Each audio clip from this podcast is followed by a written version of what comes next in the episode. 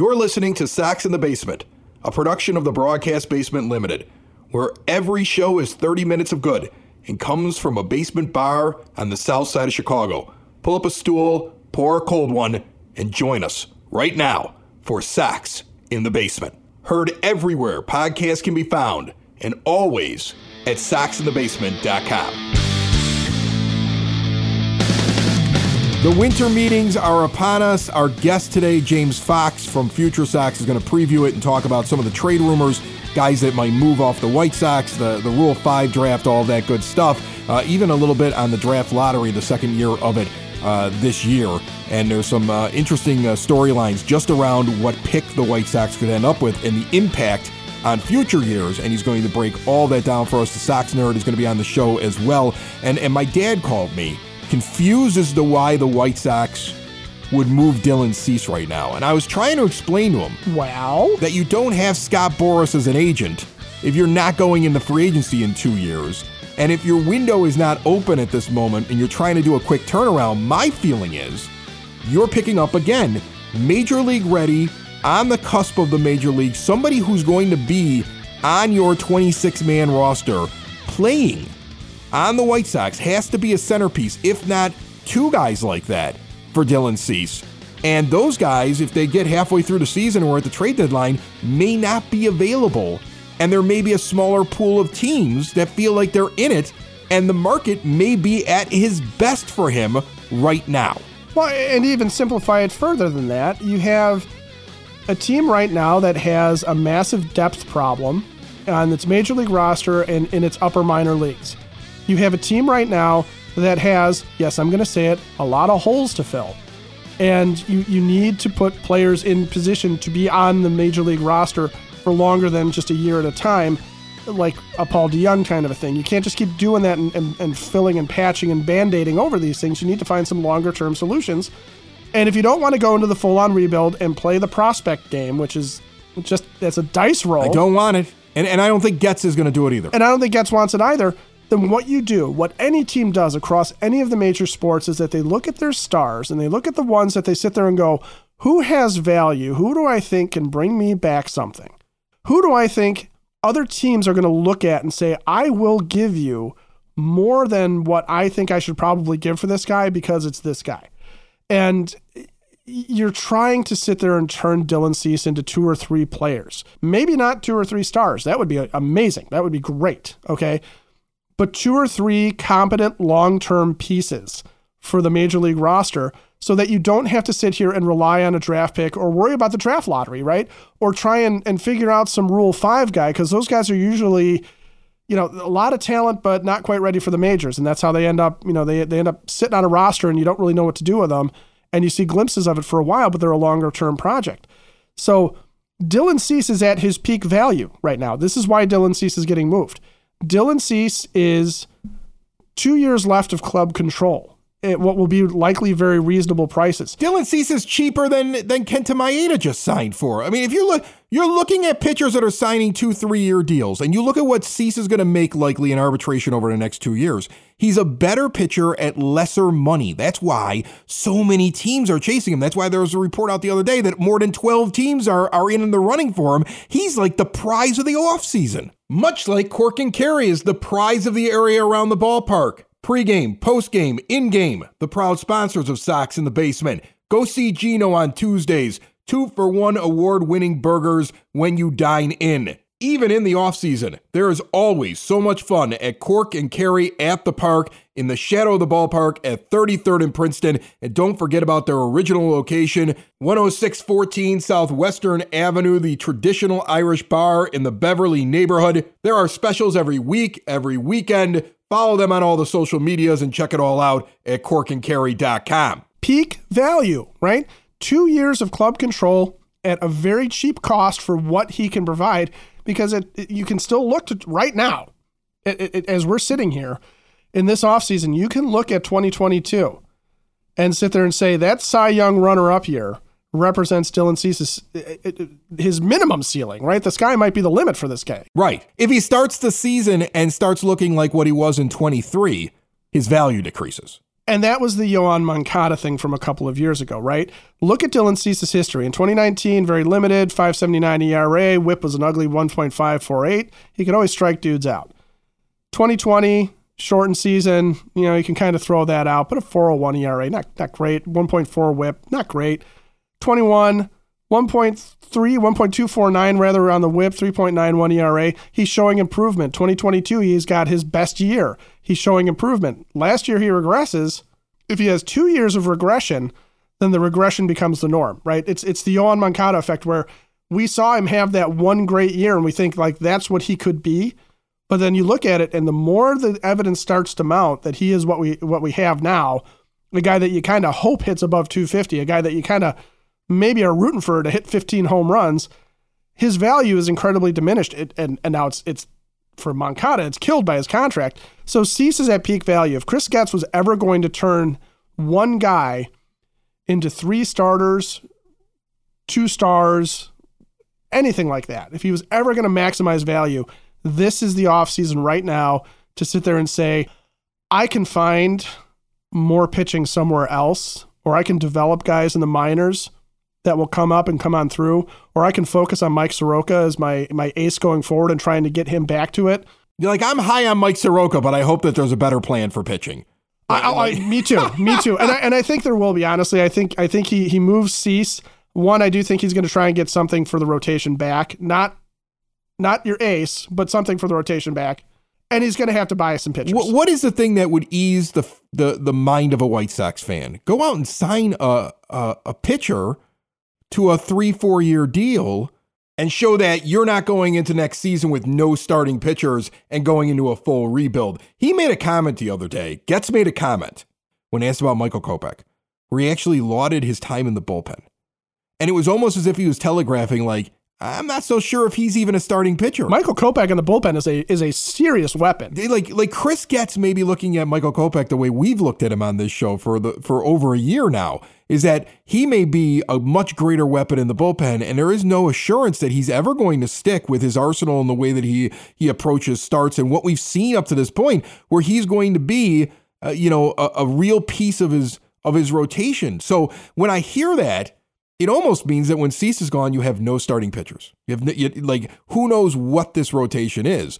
So I think the thing that would ease the mind of Sox fans is him going out and acquiring legitimate starting pitching because if he goes out and re- acquires legitimate starting pitching and not filling all five spots, of course, but saying, hey, we're going to have some young guys that we're going to work in there. Some of them may not make it. They'll sit in AAA, and we're going to have some legitimate starting pitching we're going to bring in. Not necessarily an ace, not necessarily going for the big name, but starting to build this thing because then next year, with all the payroll flexibility, that's when we go on, we make our splash. That's when we start adding things in, when we know what we have after the 24 season. And we've got a couple of those legitimate starting pitchers that we sign in free agency still there for a couple more years because we gave him a three or four year deal. That I think would ease the mind of the White Sox fan. And and he could do that before he moved Dylan Cease, and it would make perfect sense for him. I don't think there's a clock on that where he has to wait to go make that move. He's got some payroll flexibility already, and he should be able to go and make that move while he's still shopping Dylan Cease. In fact, take another pitcher off the board and continue to up the price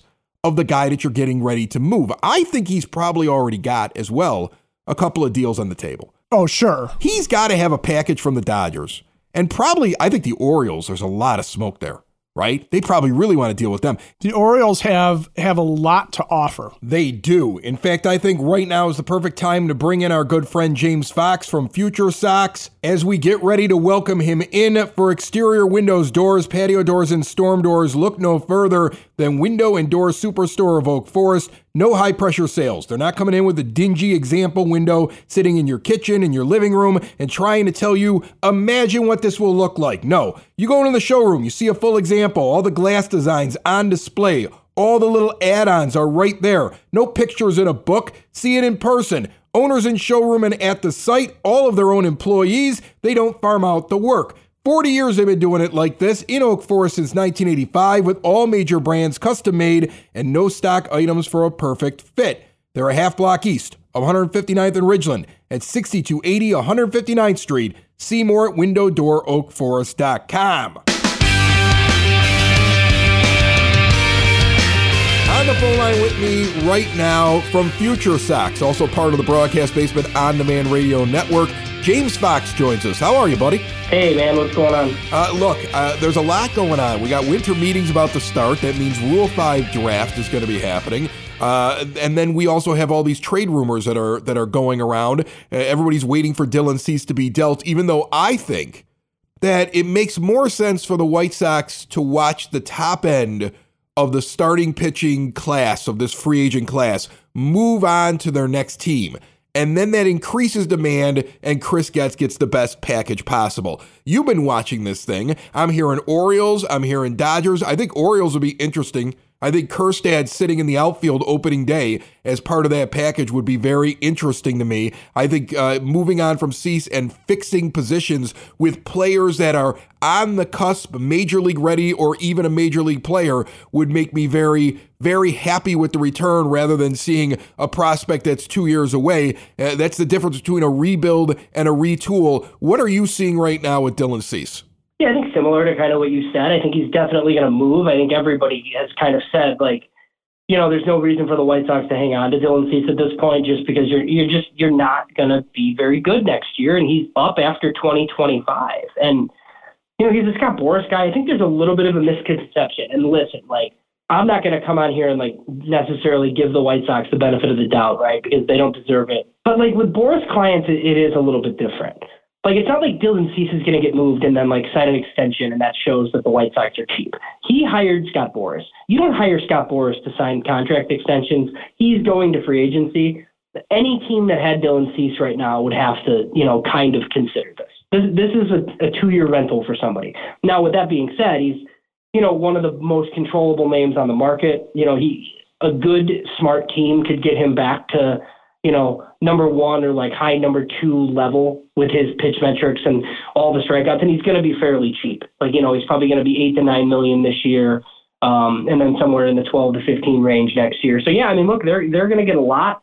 I don't know when it's going to happen. You know, I, like the Jon Morosi tweet was weird the other day, and he has a relationship with Chris Getz. He's always kind of had Chris Getz news, but you know, it does seem like they're trending kind of towards what you've said, where they're going to wait. I mean, it makes sense. Like, you know, these meetings are going to be heavily influenced by, you know, what Shohei Ohtani does. Yamamoto, who's coming over from Japan, is not supposed to decide until after the meetings. And then there's like a Juan Soto trade that'll likely happen. But I mean, look, you still have pitchers on the market Blake Snell, Jordan Montgomery, the top ones. You have Marcus Stroman and a bunch of guys under him.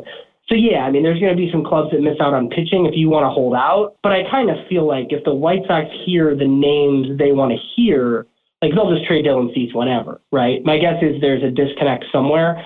You know, I think they have good offers, but they're waiting for that killer offer, and and they'll wait until they get it. But all signs point to them getting it. Um, I agree on Baltimore. I, I think Baltimore would be you know, the best destination for the White Sox, just because you mentioned it. I mean, Heston Kjerstad, the power hitting outfielder out of Arkansas, he was the number two pick in the draft a few years back. I mean, he could instantly slot in in right field. There's some concerns that he moves to first base eventually, but I mean, he's going to mash.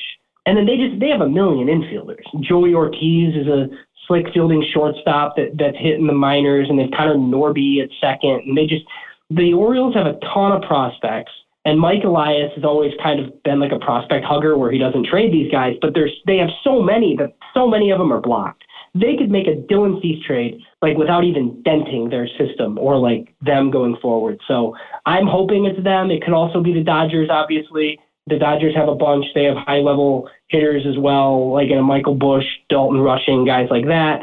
The one thing I'm pretty confident in, I don't I don't think it's gonna be Atlanta. I know that's been out there and that's his hometown team. But they just they don't have much to deal. Um, their their system isn't great, and it's pitching heavy. I don't think this is going to be a pitching heavy pro. Uh, a pitching heavy return. The White Sox really need close to the majors position players. That's what I kind of think it'll be.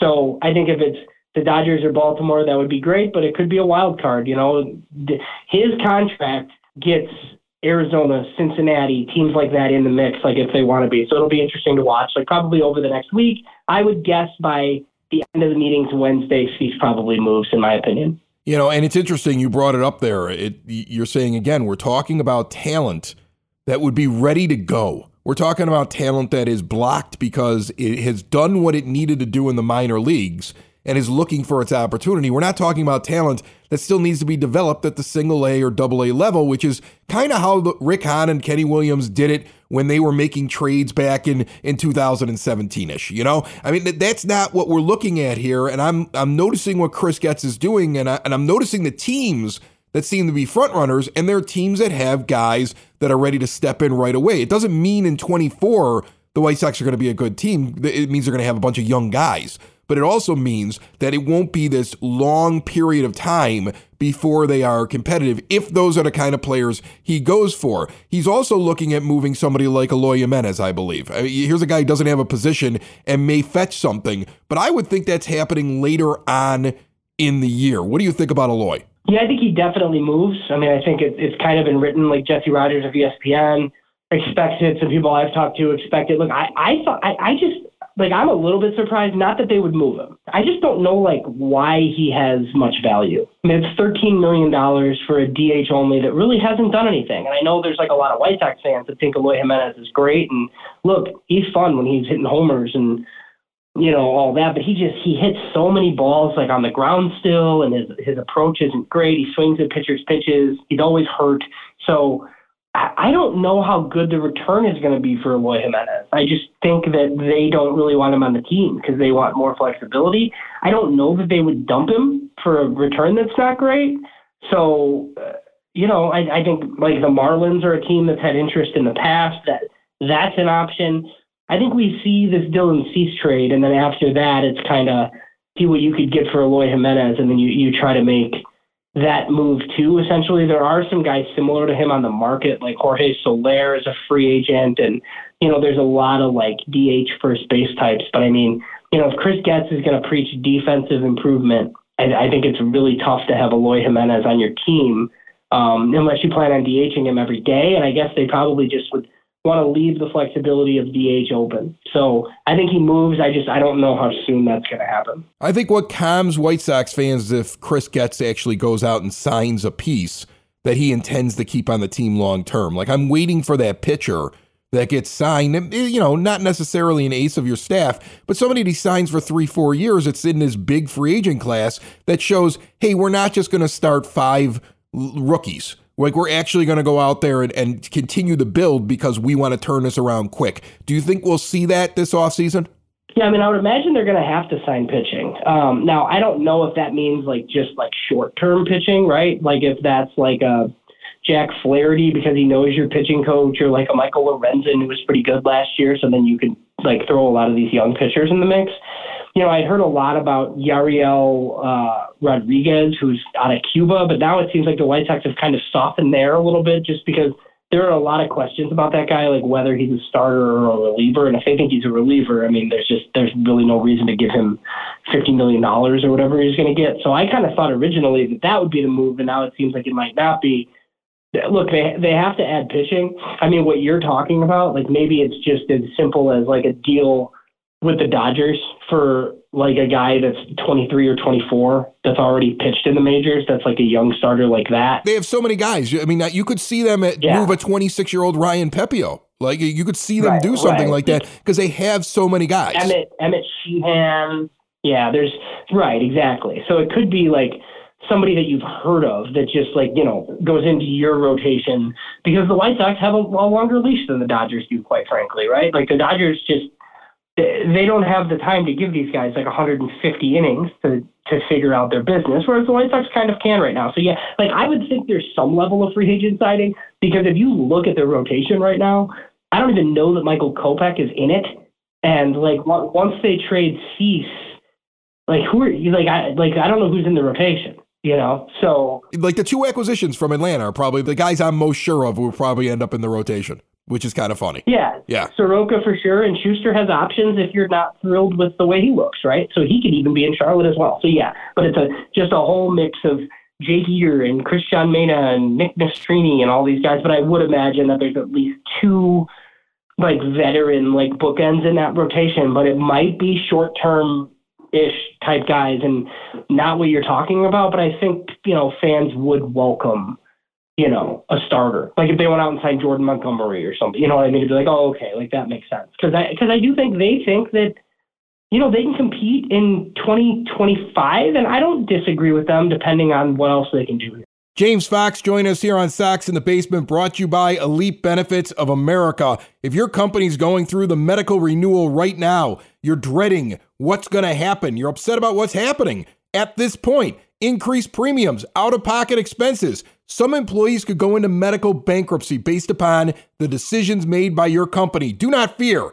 Butch Zimar and Elite Benefits of America are here. Whether you run the benefits program for your company, own the company, if you buy your own insurance privately on your own, or if you're at retirement age dealing with medical, the folks over at Elite Benefits are the ones you call right now to help you out during this period of time and to help you in the future. Don't wait. Waiting costs you more money and makes things harder on you in the new year and beyond. Call Butch today, 708 535 3006, and visit elitebenefits.net. Let's talk about the Rule 5 draft. They, they have a full 40 man roster, so they're going to have to release somebody. Do you think that's possible? When do they have to release the player by? And will Chris Getz go hunting for a player that he's got to keep on his roster because he picked him Rule 5 to be able to retain him all year long? Yeah, so they did make a move yesterday, actually. Oh, I missed it. Yeah, you missed it. So they're thir- they're 39 now. Who'd they move? They out they outrighted Nick Padilla, who's a right-handed reliever. Oh, that's why um, that's why I didn't notice right, I didn't right, care. Right. right. So he was outrighted. Uh, so basically, what that means is they like put him on waivers. Nobody claimed him, and because nobody claimed him, he's off your 40 man, but he's like still in your org, whatever. And then Adam Haseley uh, like elected free agency because he was the DFA for DeJong. So so they're at 39, so they can make a pick if they want. Uh, and, and I would imagine they will. Like they pick fourth. I feel like teams that pick up that high generally take somebody. Like the rule five is weird, but there's no reason not to get a free player. Like if you have a roster spot, like it, it costs you a hundred thousand dollars to make a selection um, if the player doesn't make your team, then you, you send him back for for fifty thousand dollars um, to their team, and that's what happened last year. They took that Nick Avila, and he was okay in spring training, but the White Sox were trying to contend. He didn't make their team. They sent him back to the Giants. I, I feel like there are some options this year, but you, like the Rule Five strange. Like you don't know what they're looking for.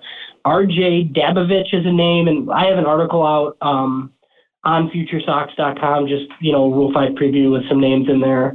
Um, and they're just like some guesses, obviously, but like RJ Dabovich is one of the best relievers um, in the minors, but he had hip surgery this year and missed most of the year uh, for the Giants, so they left him unprotected. I think it's interesting that he's on the Giants, so he knows Brian Bannister. Um, so I think that's like the the connection for me. So RJ Dabovich, if it's a guy like that, I wouldn't be surprised. And then Tanner Burns was a starter at Auburn, um, pretty highly regarded one. He was a second round pick of the Guardians in 2020. You know, he's just kind of like a back end starter um, that the Guardians left unprotected. I mean, that, you, you could grab him and add him to that mix of youngish guys that we were just talking about, like in the mold of Jake Eder and some of these other guys. And then on the position player side, like Justin Dirden is a left-handed hitting outfielder for the Astros. Hudson Haskins, a you know a uh, really athletic center fielder for the Orioles. Like, look, these guys aren't stars, but they could be fourth outfielders on this White Sox team for sure. So it just depends on on what they're looking for. Catchers go often in the Rule Five, but I feel like they're mostly like defensive profile catchers, and I'm just not sure the White Sox are going to do two of those guys. You know what I mean? Like they have Korey Lee I would imagine if they go defense at the other spot, it's probably a veteran would be my guess. So that would be kind of surprising. So look, if they make a pick, I feel like Tool the outfielder that they think could play part time or some level of pitching, probably the bullpen because well, there's a lot of spots available. Uh, I don't think every fan truly understands how the draft lottery works. What what's happening this year for the Sox, how it impacts next year, I know you can't you can't guess where they're going to end up in their draft, but there is a draft lottery now over the last couple of years. Uh, can you break that down for me? Because I know that's happening at the winter meetings as well. Yeah, so the second annual draft lottery is 4:30 on Tuesday. Um, I think MLB Network is carrying it. So the White Sox essentially they come in in the fourth spot right now, which means they have a 14.7% chance at picking number one. You know, the odds are similar to pick third and, you know, like to pick second and to pick fourth and whatever along these lines. But they do have an 83% chance to pick in the top six. Um, so they're very likely going to have a top six pick. Now, I'm a little bit conflicted on that. You know, I wrote a little bit on it for the website of Future Sox. So one of the things Major League Baseball did to like, you know, end tanking essentially was large market clubs like can't pick in the lottery in consecutive years, and this is affecting the Nationals right now. The Nationals picked second overall last year. This year they have the seventh worst record in baseball. They can't pick higher than 10th by rule because of that. So, in theory, if the White Sox pick in the top six this year, they can't pick in the top six next year. And, and as we've talked about, like I think they're going to lose 90 plus games. I think if they pick one, two, or three, nobody should be upset about that. Like if you get a top three pick, you'll get a good player, even though the class isn't that great. We can talk about that later. Um, I think that's fine. The worst case scenario would be the White Sox picking fifth or sixth this year, because then you're kind of closed off from picking top six again next year, even though you're expected to be kind of bad. So, like, if you're not in one of those first couple spots, falling out of the top six and picking like seventh actually might be the best case scenario. So, you know, I didn't clarify that. Like, if they pick seventh, they're eligible next year for top six. It's very strange the way that these rules work, but you know, it's all it's all totally different. I want to be honest with you. I know you're a prospect hound. Uh, you know, over at Future Sox, that's what you guys do. Okay, so I completely understand it. Me, I hear you talking about the difference between the fifth pick and the third pick, and I think to myself, they don't develop players anyway, so who cares? yeah, no, I understand that. Part. like, well, whatever, whoever they pick is not going to reach their full potential until they can prove to me they can develop players after they pick them high. Yeah, for me, it's more it's more about like the money, and it always has been, right? So every every pick is slotted, so you want like the highest pick possible. But no, like I agree. Like, look, the Dodgers are good every year, and they pick in the twenties. Right. Like, it's about developing players. You know, you have to you have to develop players. It's just you know, for me, in a draft class where the best players in it are college first and second basemen, and next year there's you know Jordan or uh, Ethan Holliday, who's you know, Matt Holliday's other son, who's better than the one that's like the number one like prospect in baseball, he's eligible in 2025. You'd like to, you know, have a shot at him if you're going to be terrible again. But I mean, it is what it is. It's all it's all small type things. If the White Sox land a top three pick on Tuesday, you know, people should be excited about that. But you know, th- they'll probably end up in the top six somewhere just because it's 83% odds. James Fox, he's from Future Sox. He's also nice enough to come on this show. He's been doing it for years upon years, and he always has good stuff for us. Uh, enjoy the the holiday season. Uh, don't drink too much nog, and uh, and enjoy the winter meetings as well, my friend. Yeah, I will. I, lo- I love the winter meetings. I'm like always like on my phone and on Twitter or X or whatever the hell we're supposed to call it at this point. So yeah. next year, next year, I think you and I we should just go there. I don't know what we would do, but I just kind of want to go and hang and just see what happens. Well, well, yeah, let's see what city it's in first.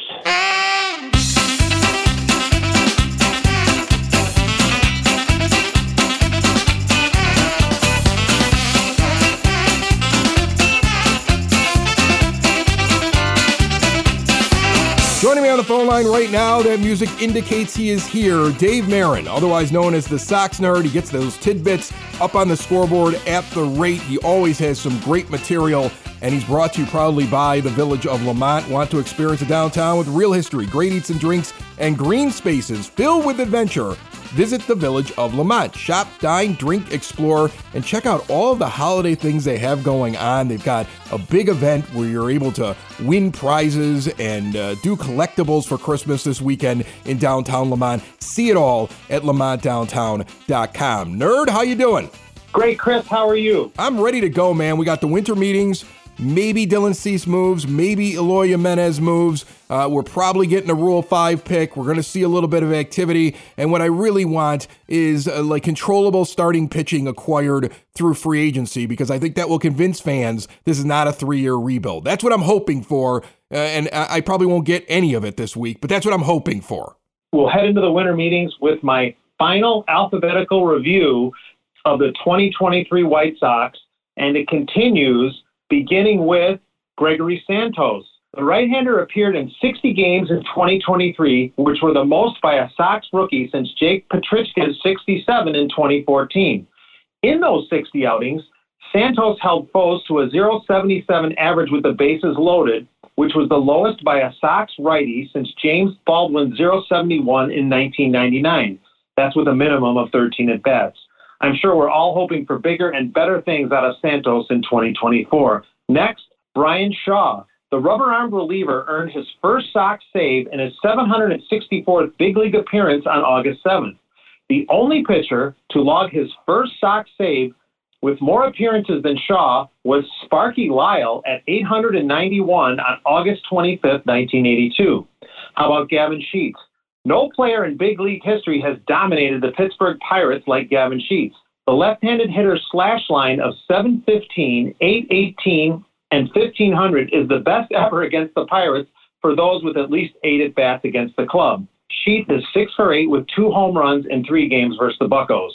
Moving on to Touki Toussaint, the right-hander yielded an average of 7.1 hits per nine innings, which was lowest among Sox pitchers who threw at least 42 and a third innings in 2023. That figure ranked 10th lowest in the league among pitchers with at least 80 innings. This includes his one start with Cleveland. Finally, Andrew Vaughn, the first baseman, hit at least 15 homers for the third consecutive season in 2023.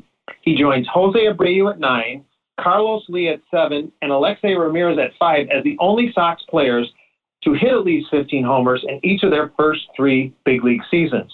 Before I get to my zinger, I remind you that these gems and others on players like Rodriguez, Scholtens, and Zavala, who do not make the podcast cut, are on my blog, which you can link to at soxinthebasement.com. My zinger? I'll probably delve into the careers of Nicky Lopez and Paul DeJong in future pods, but I thought I'd give you a little taste with my zinger this week. Did you know, Chris, that only Albert Pujols at 415 reached 100 Cardinal homers in fewer games than DeJong's 572? And one more. Did you know Nicky Lopez's first big league homer was the first big league homer ever hit in the state of Nebraska? That happened for the Royals on June 13, 2019, at Omaha's Ameritrade Park. That's it, Chris. More than you wanted to know about Jake Petricka, Sparky Lyle, and the Cornhusker State. That's the Sox nerd, and that's another 30 minutes of Sox for fans, by fans. And uh, we learned a lot right there. We learned a lot from James Fox, and I learned that I'm already falling in love with Heston Kjerstad, and he hasn't even been traded to the White Sox yet. Trust me, if you haven't heard his name, he's swirling about this Dylan Cease thing if it happens with the Orioles. I'm going to stop looking at his stats, though. I have to remember what I said on the last show. I can't make a trade happen, and neither can you. That's what my MLB The Show is for. The Sox team I built there is amazing. Sox in the basement. Sox in the basement. Sox in the basement. Sox in the Basement. Heard everywhere podcasts can be found and always on soxinthebasement.com.